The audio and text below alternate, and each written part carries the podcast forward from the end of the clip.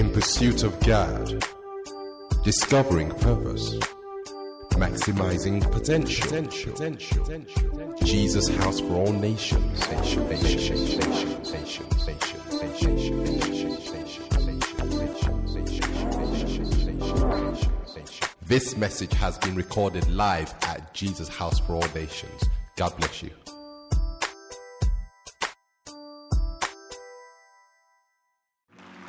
Hallelujah. Amen. Amen. Amen. I'm, I'm not a naturally envious person. It's, it's not my nature at all to be envious. I'm actually quite content with my life and what God is doing with my life. But now and again, you get a twinge of envy. Maybe just to sanctify it, we can call it holy envy. Um, and when I met our speaker, and especially I found out his lineage, had, there was a twinge of envy. Uh, when you come from a generation of people who have followed God, committed themselves to Jehovah, served Him um, in different capacities, you know, uh, grandfather, father, yourself, you know, all serving God, uh, it kind of, Mark, if you know what I mean, there was a twinge of envy because I wish it was the same. Thank God for my, my own par- parents to the extent, certainly my mother, my father on his way. Um, thank God for my maternal. Well, let's just end there. Are you laughing at me? Yours is probably worse than mine. and, and then I heard that um, his, his father was head of the Evangelical Alliance. His father was started Spring Harvest. Um, he became chair of Spring Harvest. He's director of mission for the Evangelical Alliance. He was head of Youth for Christ. I'm thinking, man, my dad could have done a bit, well, they could have tried a bit more. My life might have been easier. And there are many things I love about him. I love the partnership we have with the gospel. I love his passion for souls, it is contagious, uh, his passion for souls. Um, I love his energy. You know, he's just energized. Uh, and, and I can go on and on, and um, maybe the video tribute will add to what I have to say. But right after the video introduction, I'd like us to rise to our feet right after the video introduction and welcome uh, a friend and a brother, uh, someone who's as committed as you are and as passionate as you are for revival, uh, Gavin Calver. But let's listen to the video introduction and then let's welcome him warmly and let him know he's free in Jesus' house to flow however the Spirit of God leads him. Gavin Calver is an ordained evangelist, author, and public speaker. Currently serving as Director of Mission England with Evangelical Alliance, he is responsible for developing creative initiatives to draw member organisations together. He is also the chair of Spring Harvest and the former National Director of Youth for Christ. Gavin has a strong burning passion to see the gospel reach every single person in the UK. Please rise and give a warm welcome to Gavin Calver.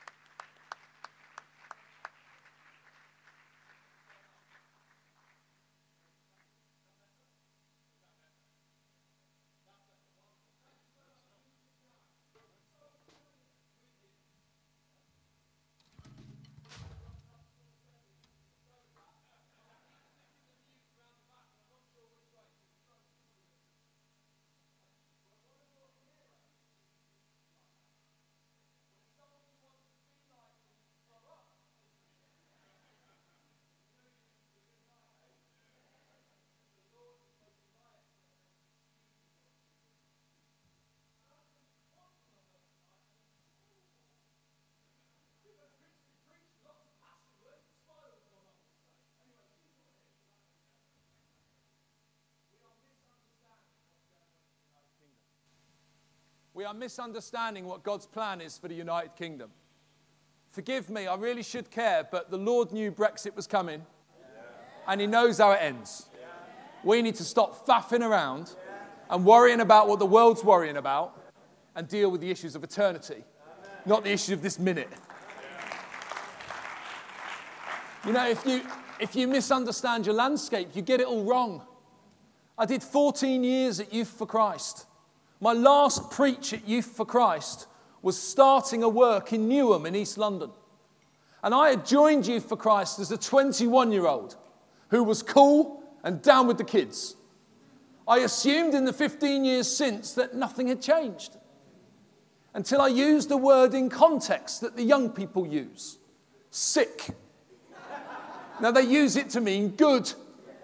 And at the end, this 14 year old comes up to me and goes, says, Wagwan blood, you is too old to use the word sick. I realized in that moment something had changed. If you want to put it in other terms, I'm too old to shop in River Island. It's time to shop in Next. But unlike 95% of white clergy in the UK, M&S is a decade away. We misunderstand things, we get them wrong. I had another one I'll never forget when my daughter first saw a Muslim in the full hijab, a Muslim woman. She turned to my wife Anne she says, Mummy, why is that woman dressed like that? And my, my wife said, Well, Amelie, she's a Muslim. So Amelie said, Well, Mummy, what's a Muslim? So Amelie said, Well, well my, my wife said, Well, Amelie, um, they take their faith really seriously. They live their lives by a really strict set of rules. And they've as yet not been liberated. Amelie said, Mummy, is daddy a Muslim? there are moments. You know, when Paul wrote to Rome and said, I'm bound, I'm eager, I'm not ashamed. And when the city of Rome was the ultimate in imperial power and pride, when people would travel from all over the world on a religious pilgrimage to stare at how wonderful what man had created, Paul a funny looking little fellow with crooked legs, a bald patch, no great rhetorical gifts, bad eyesight, wrote, I am bound, I'm eager, I'm not ashamed of the gospel. In his day, he would have looked like a fool. 2,000 years on, Rome is in ruins and Jesus alive. We've got to stop misunderstanding what's going on. Equally, as my dear brother Yemi shared before about Lazarus' tomb, we misunderstand something else about Lazarus' tomb. Do you know why Jesus has to say, Lazarus, come out? Because it's a communal tomb. There's 15 dead people in there. If Jesus just said, Come out, all 15 would have done it once. It's like a Scooby Doo moment as all the corpses come to life. It's lucky Lazarus wasn't a common name. Can you imagine if there'd been three of them in there? And Jesus said, Not you, not you, it's that one I want. Friends, we need to understand our current moment. We are living in the greatest opportunity for the gospel that the United Kingdom has known in living memory. We are living in a moment when the world is hopeless, but we have hope. And it is time for the church to go for it. And friends, I need your help. Because in heaven, we're all one. But on earth, white folks need some help. We need some help. We need more prayer in this nation. We need more passion in this nation. We need more absolute, unbridled, uncompromising commitment to the message of Jesus in this nation. And we need it quick. So I wanted to just share a few thoughts with you today from Psalm 100. So if you've got a Bible, would you turn it on? I've got a paper copy. It's page 449 in my Bible, if that helps.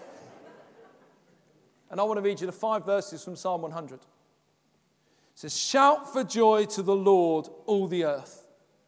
Worship the Lord with gladness. Come before him with joyful songs. Know that the Lord is God. It is he who made us, and we are his. We are his people, the sheep of his pasture. Enter his gates with thanksgiving and his courts with praise. Give thanks to him and praise his name. For the Lord is good, and his love endures forever. His faithfulness continues through all generations. You know what I love about this psalm? Five short verses, but two verses of exhortation, followed by verse three, explanation. Another verse of exhortation, followed by explanation. This psalm screams of thankfulness. We live in a world that will keep telling you you haven't got what you need or you want. If you just do this thing, you can look 10 years younger. You know, in the end, you still die. I remember when I was eight years old, if I could just get a Sega Mega Drive, I'd be the happiest kid in Britain. Wouldn't want one now. The lies of the world is to be ungrateful, the antidote is thankfulness. One of the moments the Lord spoke to me more clearly than any other time in my life was when I was watching a terrible cartoon called Veggie Tales. now, I hadn't come across this till I had kids. And they're like singing fruit and vegetables, all singing stuff about the Bible. It's actually quite good. And there's this one episode, and it was all about getting stuff to make you happy. And in the episode, the more stuff you bought, the happier you were supposed to be, until there was one kid who had nothing. And when they were given a piece of cake on their birthday, they were the happiest person in the program. And in that moment, God got me. My kids are watching on the sofa. I'm on the floor in my lounge crying on the rug. I'm like, what am I doing? I mean, I'm British, hold it together. And I'm crying on the rug, and I feel God say to me, Too often you come to me with a shopping list, not with gratitude. And since that day, I've started a new habit.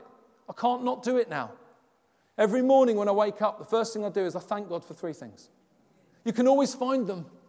Even if it's this I woke up, the sun rose, and England don't have to lose a penalty shootout today. There are always three things to be thankful for. It transforms who we are. This psalm cries out with thankfulness. Let's be a thankful people. But there are three really key things I wanted to share with you. And the first is this this psalm tells us that we belong. Tells us we belong. I lived in exile for 14 years. I lived in the West Midlands. Now, I'm from London, right? So I moved to Halesowen, and I went to this area, it was where Youth for Christ was based, and I played football in the same league for 14 years. And the nickname for me was Flash Cockney. That was nice of them. And I was constantly told, You've got an accent, you don't fit, this isn't right, this doesn't work. The only time I felt at home in those 14 years, other than church, of course, was whenever I went to a Wimbledon AFC away game. See, I support the same football team as Jesus. AFC Wimbledon. People say, why does Jesus support Wimbledon? That's easy. He cares about the marginalized, those who've been mistreated, and those who've been forced to live in exile. And, um, but when it came to football, you'd get in this tribe, you'd realize you belong. You're part of this. We sing the same songs, we wear the same clothes, we sound the same, we want the same thing, we share in the same constant misery. But you know what? We're in it together. This psalm, Psalm 100, shouts out of an even bigger belonging. It screams out, We are God's. It talks of his everlasting love. There's a Hebrew word that's beautiful here, hesed. It comes from their word for stork. You know the bird, the stork? The Hebrews noticed that the stork had an uncommon love and protection for their young. The stork showed a, a love for their young that other animals didn't show. That's where this word hesed comes from. Psalm 104, we learn that the storks built their nests up high. And so they said, God's love is like that for us. He nurtures us from our enemies. He helps us be brave even when it's difficult. He is good, and His love does not depend on us, it depends on His eternal nature, which is good. You know, I'm feeling really clearly from the Lord at the moment that He is calling me in the next decade to be really brave in this country. That's hard, you know. That's really hard. But with bravery comes the promise of the Hesed love. Comes the promise that the Lord will look after me like the stork looked after his young. And Psalm 100 is the unclouded summit. It closes Psalms 93 to 100. It declares this wonderful love, but it also says we should be joyful. You know, when I was in Youth for Christ, we surveyed 2,000 non Christian young people. What would you recommend the church did to make it better for younger generations? Do you know the top two answers? And this is terrifying. Number one, add some laughs. Number two, have a happy week. Isn't that terrifying? British young people think we need to have a happy week so that we can be more joyful. Yet we're the people who are the people of joy. I know Jesus. That lights up my whole world. By the light of the world, I see everything else. And also, we belong to this incredible family. Nothing else in the UK can do what the church can do. I live not far from here in a place called Northwood, and my wife is the associate minister at Stanmore Baptist. And we're having a, a men's curry night. So we went to the curry house on my street. It's called the Beaner in Northwood. It's a fabulous curry house. We were in there, there was 22 men. We were aged 15 to 80 odd. Within the 22 men, there were 15 ethnicities. The guy, Al, who runs the curry house, I'm doing my best to lead him to Jesus, so I'm spending as much time as possible in there. He says to me, What are you lot? I said, You tell me, what are we? He says, You're the church. I said, Why? He says, Well, you're that vicar type. I said, Why else? He says, No one else can get this bunch of people that are this different in the room together. Friends, in the church, everyone has the opportunity to belong because bravery comes from belonging. But secondly, we have direct access to the living God. We totally underestimate this. We have direct access to the living God. We spend so much time doing other stuff, but we've got access to the living God. Oh, hang on. I hate these, don't you? Just texting my mum, telling her it's going well. I hate screens. Screens dominate our lives. We spend all our time on them. We've got direct access to the God who successfully predicted and delivered his own death and resurrection, and yet we're faffing around wanting likes on Twitter. This dopamine high that these devices have taught us to have is taking away from our devotion to Jesus because it's a big, fat distraction. The makers of the iPhone have nearly all banned their children from having one. You know the, you know the um, screen time app that's come in recently? Do you know what that is? Six of the eight of the leadership team of Apple now have teenagers. Before they did, it wasn't needed. We, this is stealing our devotion. We have direct access to the living God, and we're faffing around on devices. And frankly, I've had enough.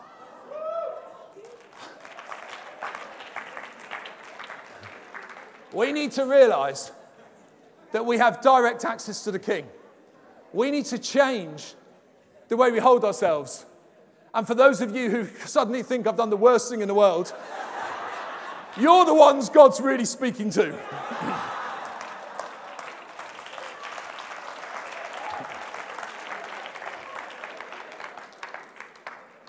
Tim Keller said, The only person who dares wake up a king at three in the morning for a glass of water is a child. We have that kind of access. Friends, we have direct access to the living God. But many Christians are using the servant's entrance to get to God. It's what's covered in this passage. Many of us, when we come to Him in prayer, we think we come through the back door, not the front door. We've misunderstood the five Psalms before Psalm 100. We think the King is honored by people sneaking through the back door. He's not. He tells us in Psalm 100, verse 4 enter His gates with thanksgiving and His courts with praise. You know, Psalm 100 and Psalm 101 are the royal protocol on how to approach God. And, and in this country, we're weird about royal protocols. We like royals here. And I remember as a boy, Princess Margaret was coming to my school to open a new building.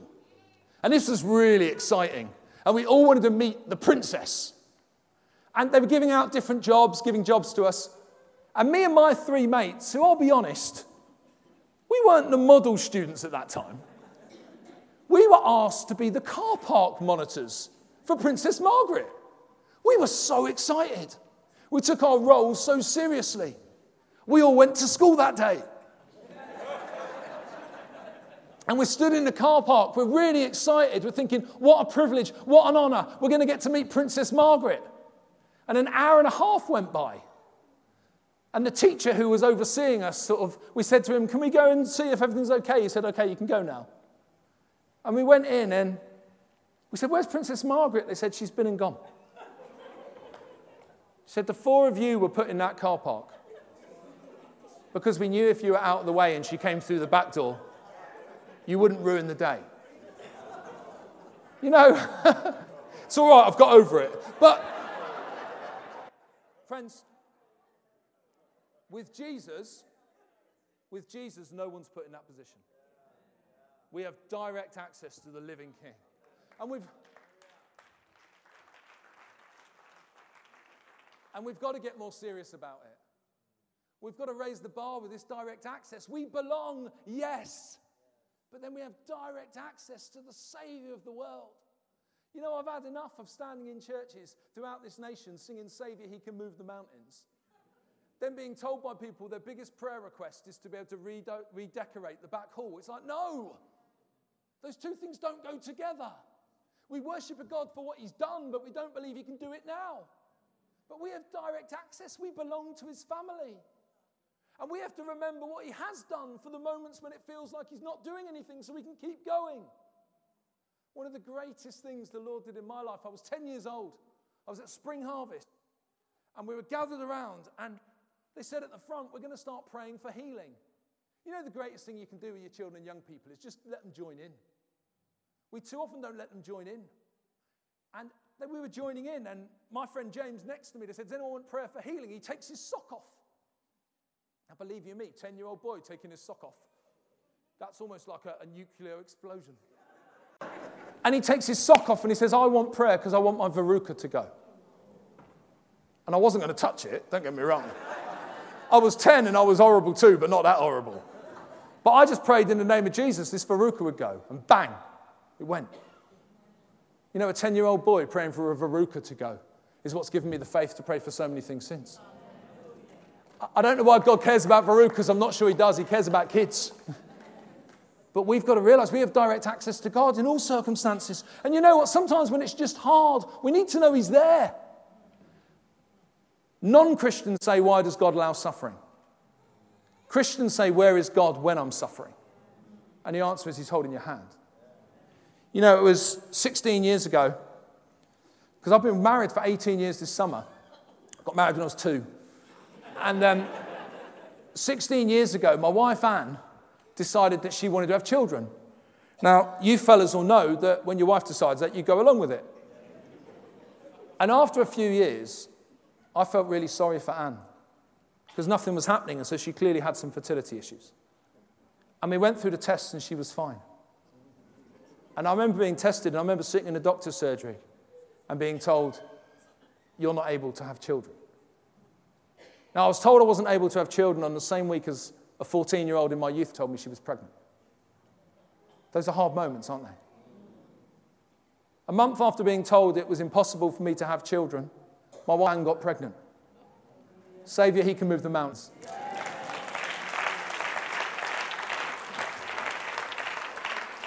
He can also impregnate women from sterile men if he chooses to. And nine months later, we welcomed our daughter Amelie into the world. Absolute miracle.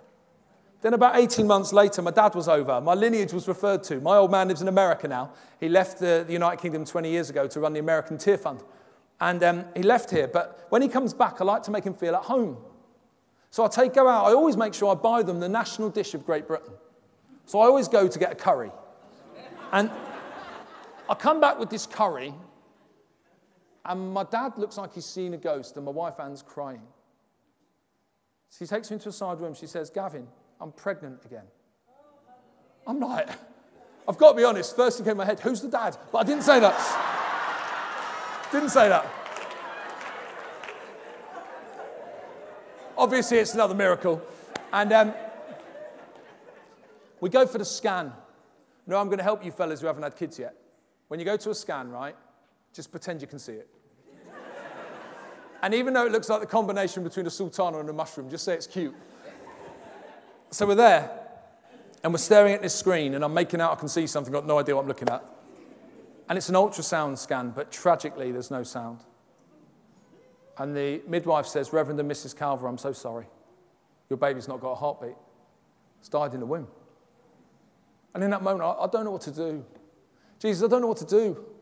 I can deal with miracle babies and I can deal with no babies, but this, feel, this feels too much. And at that moment, my, my daughter Amelie came and hugged me on the leg. And I felt God speak to me almost more clearly than He has at any point in my life. Do not be ungrateful for that which you don't have, but be grateful for that which you do. And be faithful to me as I'm faithful to you.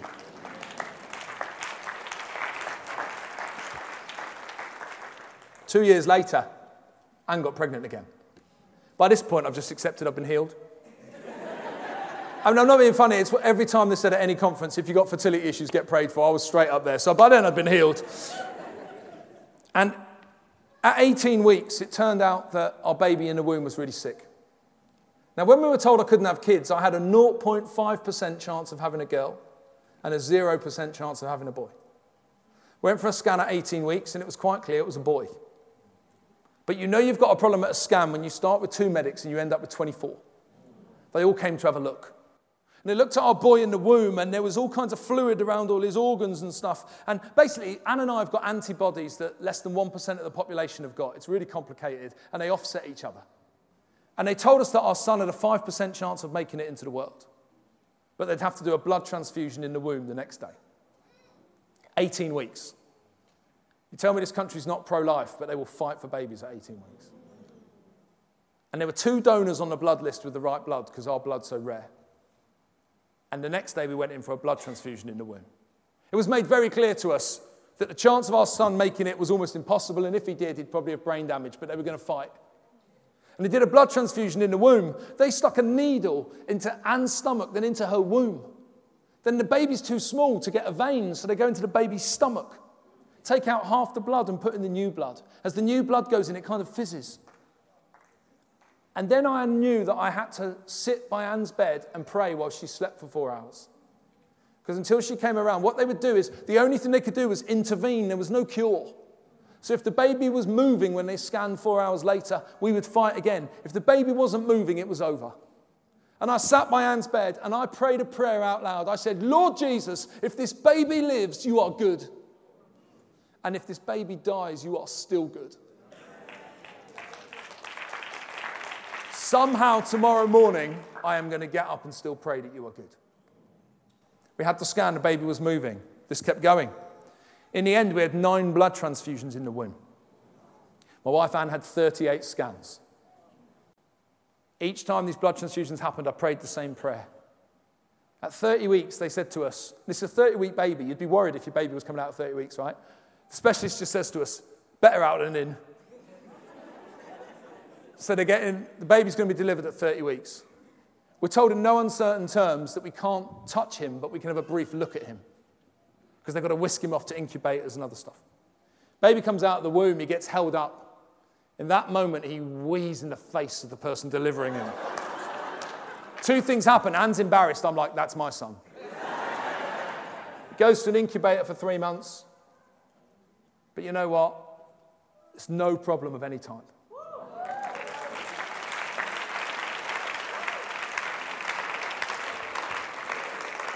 There's no, there's no brain damage. In fact, he's clever. We're not sure where that's come from.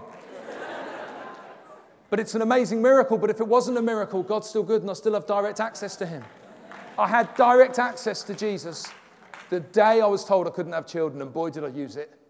I had direct access to the Lord to celebrate when we found out Anne was first pregnant. I had direct access to the Lord to mourn when a baby died in the womb. I had direct access to the Lord when I've never felt so lonely as sitting in a ho- hospital room next to my sleeping wife, assuming my son's going to die. But you know, in those moments, where was Jesus? He was holding my hand. We belong to his family. And we have direct access to God. Those two things should make us more confident, more assured and more aware that it's going to be okay. Because you know what? We know the end of the story. This is what I don't understand with Christians. They get so worried when the government says, well, this law might happen or this might happen. Yeah, we fight those things, but stop worrying. We've got the end of the story.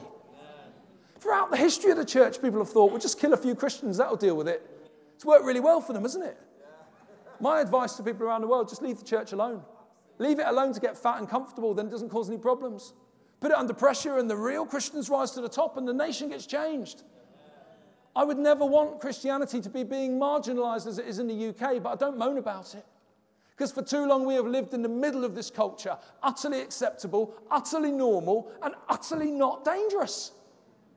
But it's time for the church to say, no, we're not defined in our world by who we are, but by whose we are. We are children of the living God, and we belong. And we have direct access. And finally, we're called to participate. It's not all right just to belong. It's not all right just to pray nice prayers on our own. We're also called to participate. There are seven commands in this psalm. Shout joyfully, verse 1. Serve, verse 2. Come before him, verse 2. Know him, verse 3. Enter, verse 4. Give thanks, verse 4. Bless, verse 4. Taken together, these commands compel the church to participate and to participate in a way that could change this land. As I was leaving youth work behind, I was asked in a radio interview, What's been your most significant moment in youth work? That was easy. It's a moment I shared when myself and my friend, who many of you will know, Roy Crowne, met these three girls who wanted to start a Christian union. They'd been in year nine at school, that's kind of 14. And one of them was strong and stroppy and bolshy, and the other two went along with it. And the three of them went to see the head teacher. And the strong one says, Sir, we want to start a Christian union. He says, No, not in this school. You'll upset the other faiths. We don't do that stuff here. We're not doing it here. The three girls turn to walk out of the room when the bullshy one turns around. She says, Sir, either you change your mind or we will pray every day that you leave this school.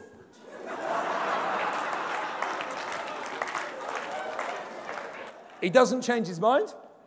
Six months later, he gets up in assembly. He says, I never saw this coming, but I've got a new job, so I'm leaving the school. the three girls look at each other and think, Whoa, no one told us prayer worked. New head teacher comes in. This time it's a woman. They think sister sister conversation. They go in to see her. The stroppy one says, Miss, we want to start a Christian union. She says, No, not in this school. You'll upset the other face. We're not doing it here. This time the quiet girl's got an arm each of the stroppy girl. They're dragging her out of the head teacher's room. She's one leg in and one leg out. She's about to leave the room when she throws them off. And she says, Miss, do you know why your predecessor left? now, she says to the head teacher, she says, Because I say to you what we said to him. Either you change your mind, or we will peacefully pray every day that you leave this school. She doesn't change her mind.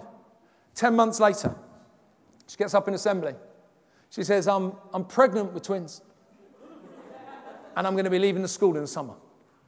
At this point, the three girls will look at each other and go, mm, Jedi we have.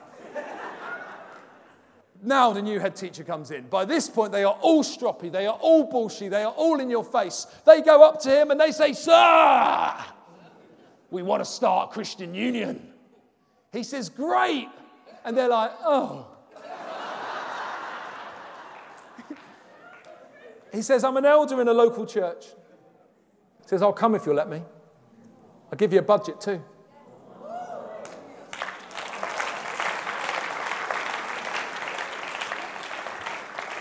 Of their year group of 100, the lowest attendance they ever had was 72.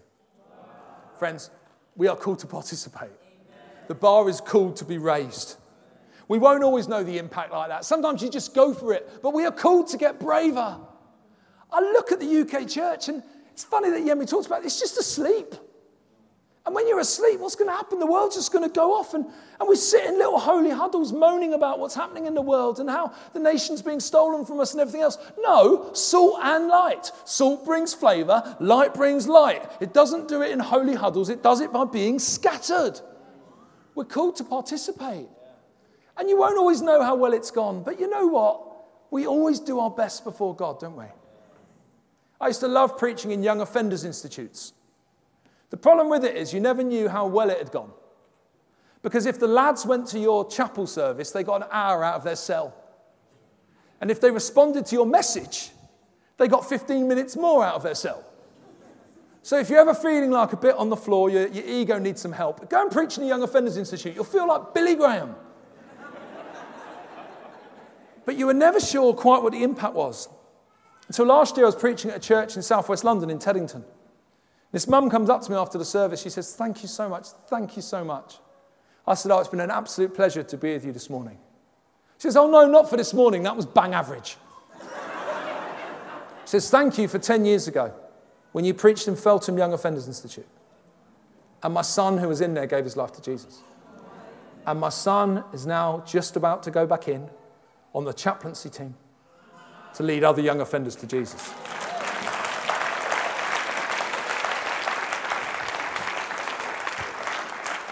Friends, we're called to participate.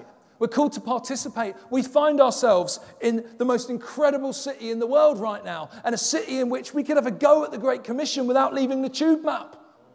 But we're called to participate because we belong and we have direct access to God. But we're called to raise our game wherever we're at in this.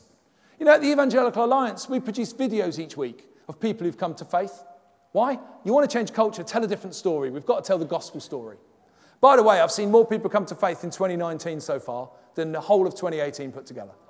God's moving, things are happening. But we also put out videos of people sharing their faith. And we put this one video out of Ben. He's in year nine, he's about 14. A bit of a geeky lad sharing his faith in school. That's hard, isn't it? You think it's hard to share your faith in your workplace or your house? You've got a front door with a lock, right? School's difficult. And Ben had talked about this and stuff, but his grandma knew Ben was a Christian, but didn't know that Ben was on fire for Jesus. She went to church one Sunday night. Church that night was on sharing your faith. They said at the front, um, we're just going to show a video from the Evangelical Alliance. It's of how you can share your faith. It's of this incredible lad who does so in school.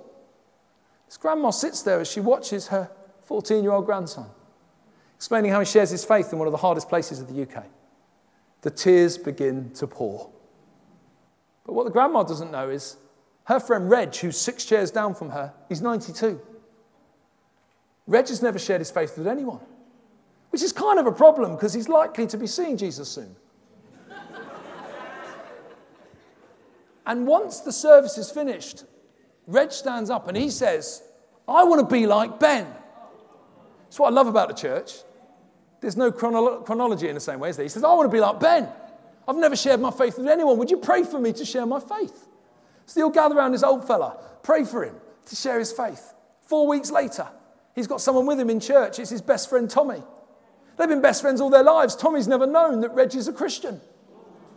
Four months after that, Reg holds the towel as Tommy gets baptized. We're called to participate. We belong. We have God with us, but we participate. I want to encourage you too. Things are happening in the United Kingdom. They really are. I preached at a church recently. The service was three and a half hours long.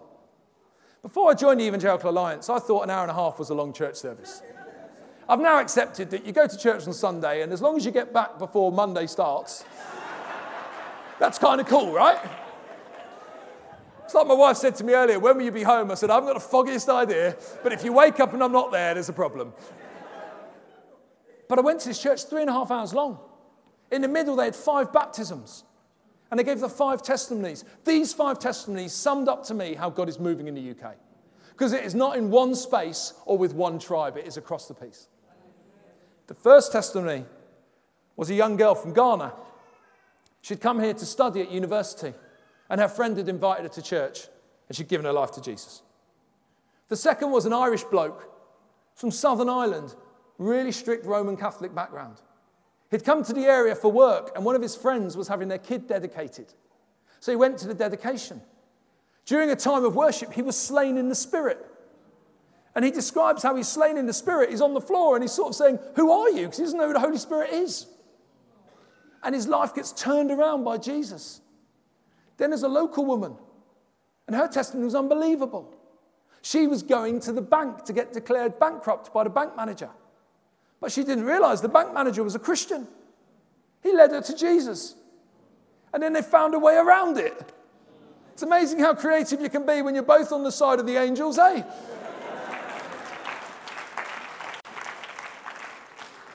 Then there was a Peruvian lad in his mid 20s. He'd moved to the area looking for work, wasn't a Christian at all, but he was a musician. He became friends with one of the worship leaders from the church. That worship leader invited him to play in the worship band, even though he wasn't a Christian. If you've got a theological problem with that, just discuss later at what point the disciples became Christians. It's always fun. During one service, he's playing in the band and he feels compelled to surrender his life to Jesus. So he puts his guitar down and comes and kneels down at the front, gives his life to Jesus. Amazing. But then finally was my new evangelistic hero. His name was Pete. Pete's homeless. Pete's been homeless for a long time. The church had a great homeless ministry and they'd bring a number of them on a Sunday and they'd go and work in the community. Through this homeless ministry, Pete had come to Jesus. But he says in front of everyone, I've had enough of you all trying to stop me being homeless. He said, The only way to really reach the whole of the homeless is for a homeless person to do it. So stop trying to give me a house. He says, But make me one promise, because he says, I'm going to remain homeless for Jesus. He says, Make me one promise. Promise me I'll never be hungry again. Friends, this is in the United Kingdom. This is across the piece. God is moving. The church has just got to get in line with what God's already doing. He wants to extend our prophetic imagination of what is possible. He reminds us that we belong. He gives us direct access. That's unbelievable. But then we're called to participate. And when the world says we can't, actually we can. I was so encouraged reading the Guardian newspaper recently. It's an unusual experience for me. They were talking about what the word of the year is going to be for this year. You know, every year there's a word of the year. Last couple of years it's been post truth and fake news, all of which is a load of garbage, isn't it? Because who comes up with that? They're not a word, they're two words. but also, my mum had one word growing up to sum up all four lying. But the favourite so far this year is this vegangelical. A vegangelical is someone so passionate about their veganism that they can't help but leak that passion on anyone they meet. And it's said in The Guardian that when someone's really passionate about something, it's fair game for them to share it with people.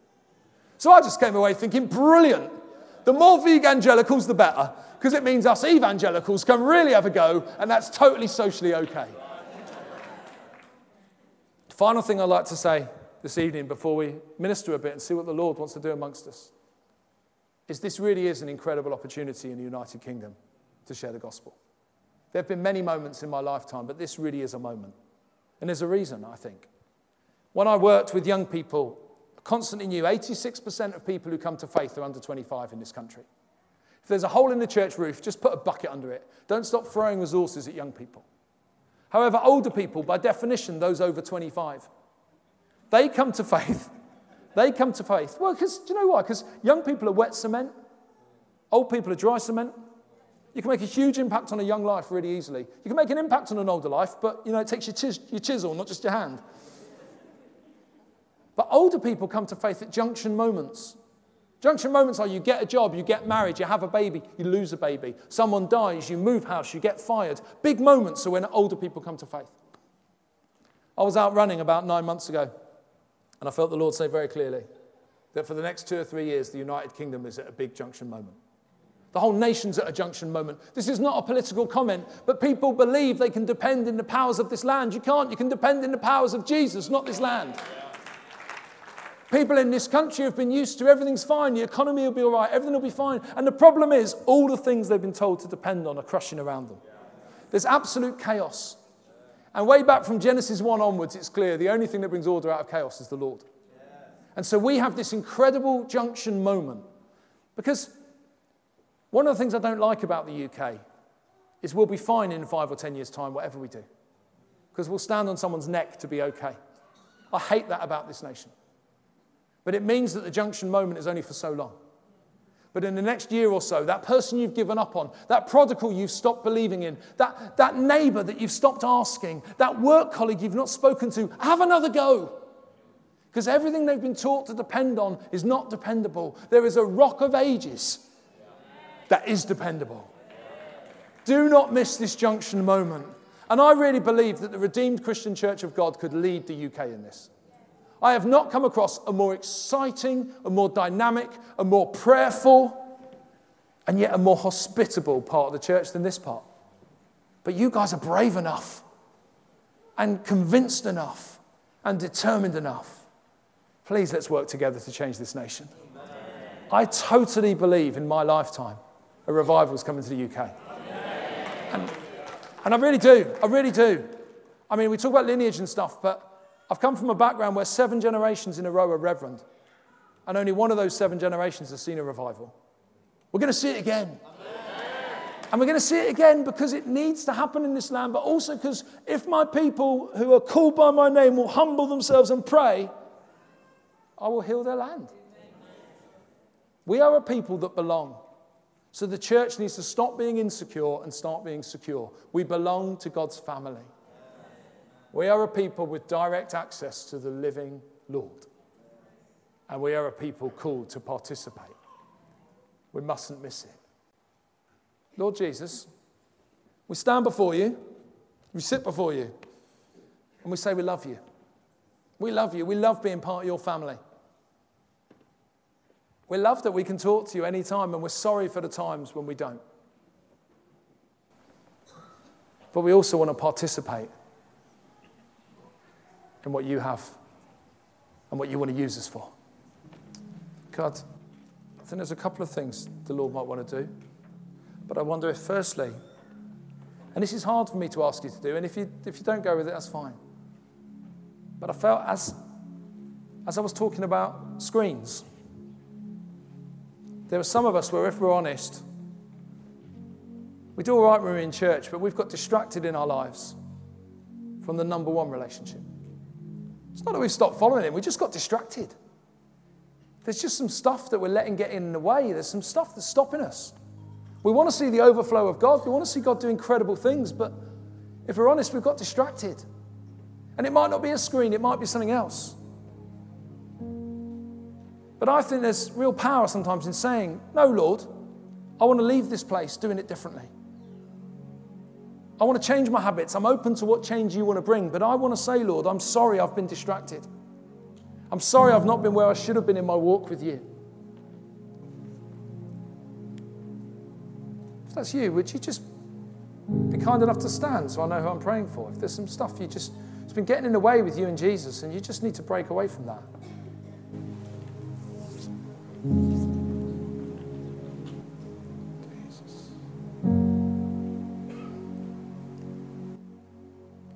Now, forgive me, I don't know I don't know how you always do this here, but I'm part of a family. So we'd love to pray with you. So if you've stood, would you, would you, we're family, aren't we? We're family. There's no condemnation here. It's joy. It's joy because a bunch of people have said, stuff's distracting me. I want to reconnect with the main thing. Would you be kind enough to make your way to the front so someone can pray with you? That'd be a great honor for them to pray with you.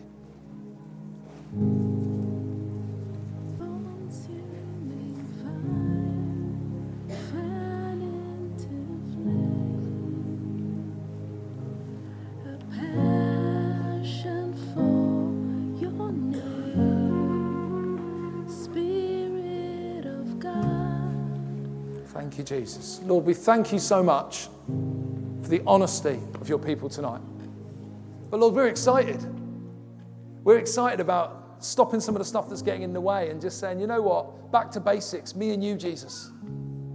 I pray, Lord, that a desire for your word would be birthed so that the, the other stuff of the world doesn't match it. I ask that prayer would be like a muscle, the most natural thing in our bodies that that is the first thing we turn to. Lord, I pray for those who work in environments where they can't pray openly, that arrow prayers and things would be a normal thing they'd be doing as they're trying to solve things at work and be different at work, that they would include you in that. And Lord, we love technology. We're not anti technology, but we don't want that to distract us from you. If there are habits that need to change, would you even now, by your Spirit, Lord, be speaking to us? I wonder if members of the ministry team could come and pray. There's, there's one other thing I'd love to do, and we've moved on in a while, but it'd be great to come and pray for these folks.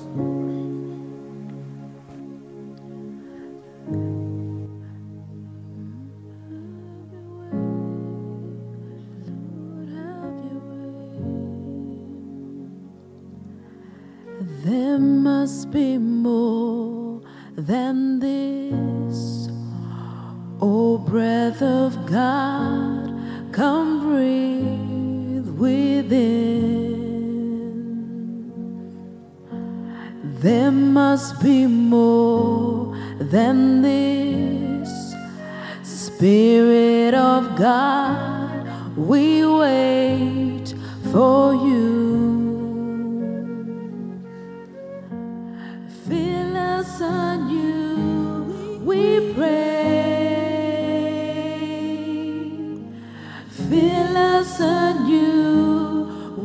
Pray.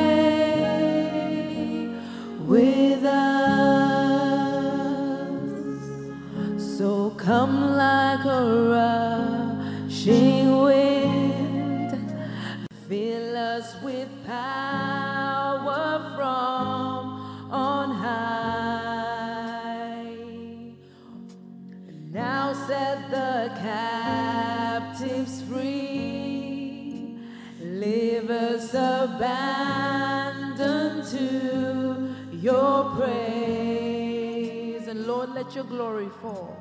Lord,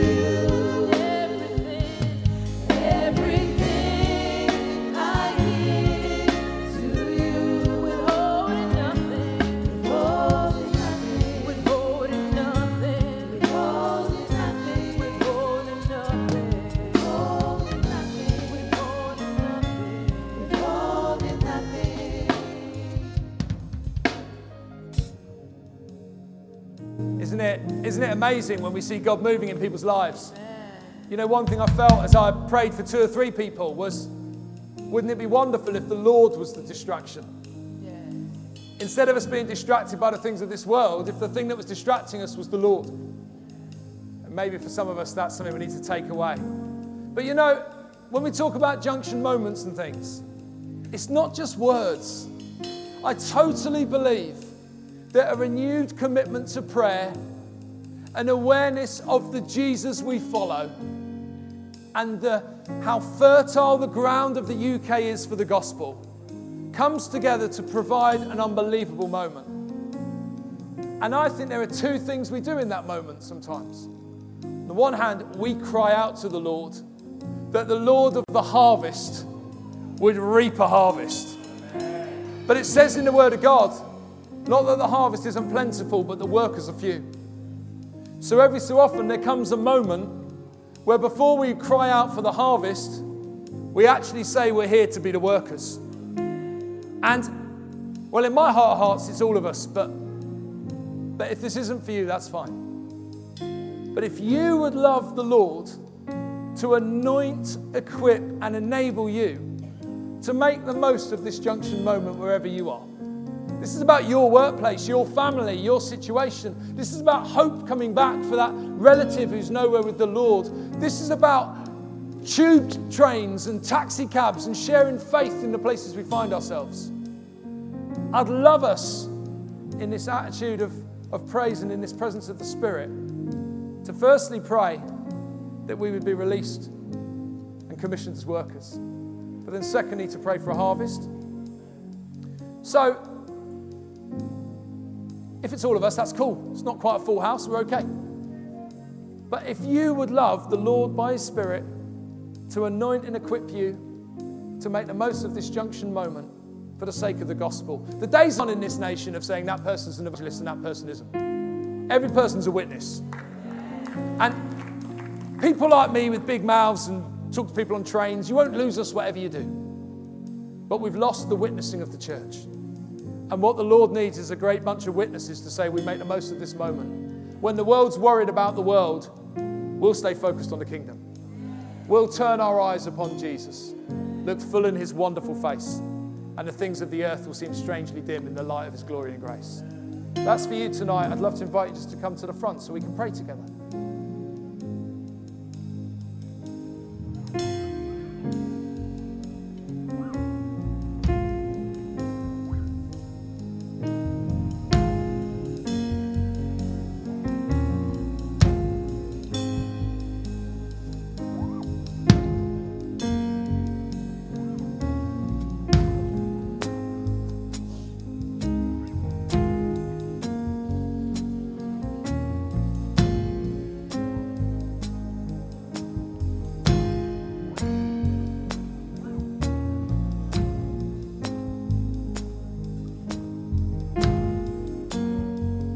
Know, um, when Jesus wanted to change the world, he started a youth group. According to the late John Stott, the disciples were aged 15 to 22. And those 12 young people changed the whole world. What could this many people do in little England? We could change this land for Jesus. We could change this land for Jesus. This land has a better Christian future than it's had a past. But we all get to play our part. Now, this is slightly complex, complicated, I think, because there's so many of us. So I'm going to pray, but then I'm going to invite you to be my ministry team. Because one of the most incredible things in the kingdom is there's no such thing as a lonely Christian. It's not solitary Christianity doesn't exist. So it'd be great if you could pray with a person next to you that God would anoint, equip, and help them. But then do me a favor this week, will you? Would you pray every day for that person this week? Every day that God would use them, that God would open doors to them, that their witnessing would fall on, on great soil. But then I'm going to invite my brother, Pastor Agu, back. Why? Because I'm not here next. I'm not here tomorrow night. Well, I'm not planning to at the moment. Who knows? But I'm not here every week. And this could be an important moment for us as a church community. So I think there's a kind of commissioning within this that we would actually be missionaries on our front lines. So, Lord Jesus, I want to pray that you would meet with each of my brothers and sisters right now. I want to ask, Lord, that you would anoint them by your Spirit for the task of sharing your truth. I thank you, Lord, that wherever we step, there you are. I thank you, Lord, that there is nowhere so dark that you aren't there. There is nowhere we go where we're not in a majority because we have you. And I pray that would help us all in the days ahead. I ask for real favor. I ask for opportunities. I ask you to surprise us by people asking us before we have to share anything. But I want to pray in the next two or three days for an open goal of an opportunity to share your gospel. An opportunity so gaping, so open, and so unmissable that even if we wanted to not step into it, we kind of have to. And I pray that out of that, you would develop habits in us. Habits that lead to sharing and to living in that way. And Lord, I pray that as well as sharing truth, we would be kind. I ask, Lord, that when people encounter us, they would encounter your love. And we thank you that as we go out, we go out with that Hesed love, that love where your everlasting love wraps around us. And I pray, Lord, I pray, Lord, you would give Jesus House some incredible logistical problems because bucket loads of people want to come here to gather on a Sunday to be scattered during the week. I really do, Lord. I really do.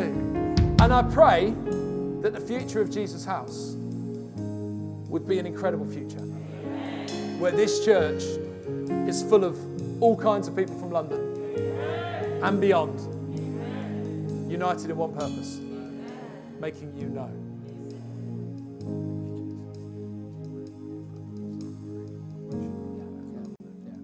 And just before we pray together, we're just going to pray for those online who've been moved or, or blessed this evening. Lord, I want to pray for those watching online.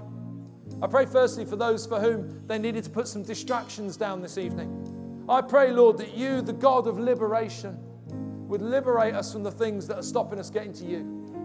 And I ask, Lord, that their story would change and that you would be the cornerstone of everything in their lives. And Lord, for those watching online and all over the world who want to be good news bearers in their community, open doors, bring favor, anoint by your Spirit, move mountains. We thank you, Lord, that you are a God who is alive and you are alive in every nation. And we pray, Lord, that the nations would come to you. Now, I'd encourage you just where you are as we, as we worship, to pray with someone nearby you. Ask God to bless them. Ask God to open opportunities to them. If you don't know them, ask their names so that you can be praying for them this week. We're God's people together.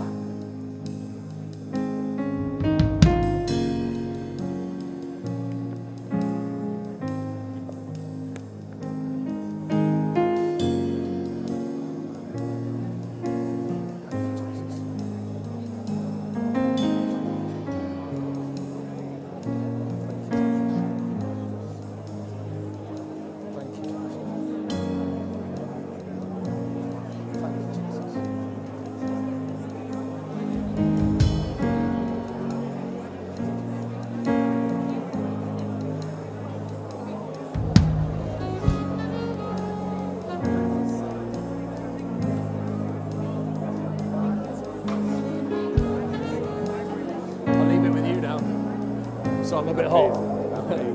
There's real power. I find there's real power in a leader who's from the place.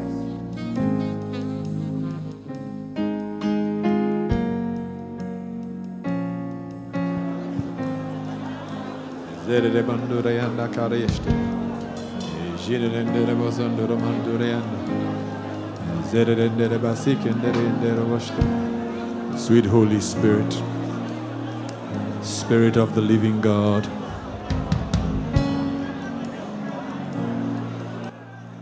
Like at Pentecost, come with tongues of fire and rest on every single one of these your children. The same way you turned ordinary people and used them for extraordinary exploits. May every one of these lives be used for extraordinary exploits in your kingdom. Oh God, may none of none of us remain the same, Heavenly Father. Uh, put a fire in our hearts, a, a passion in our hearts, oh God. A boldness, Heavenly Father, Almighty and everlasting God. Father, please hear us, oh God. Let this be an army that is unleashed, oh God, into this city. Those who are listening online, unleashed into your community with the good news, the gospel of our Lord and Savior Jesus Christ. Oh Father, Mazede de la. Jackie Corbondo Robojo Kakariente Brocosto. We bless you, God. We thank you, God. And Father, today we commission every single one of these your children. We commission every single one of your children who's watching online at this point in time. We commission them into the mission field, Heavenly Father. Father, grant utterance, O God. Bring boldness, Heavenly Father. Father, we thank you. Lord, we bless you. We bless you, O God.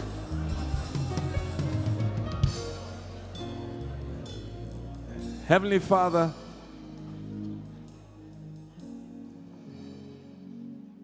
twelve men following your Son Jesus, giving themselves to Him, being empowered by Him, turned the world right side up. Lord, this is really a large multitude in comparison.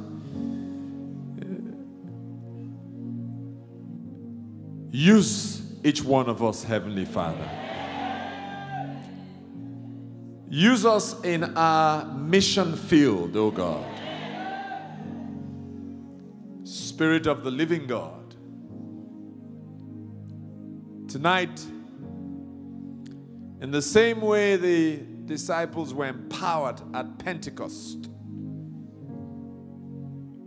we declare that an empowering has taken place tonight in the name of Jesus. Father, we thank you. We give you all the praise and all the glory.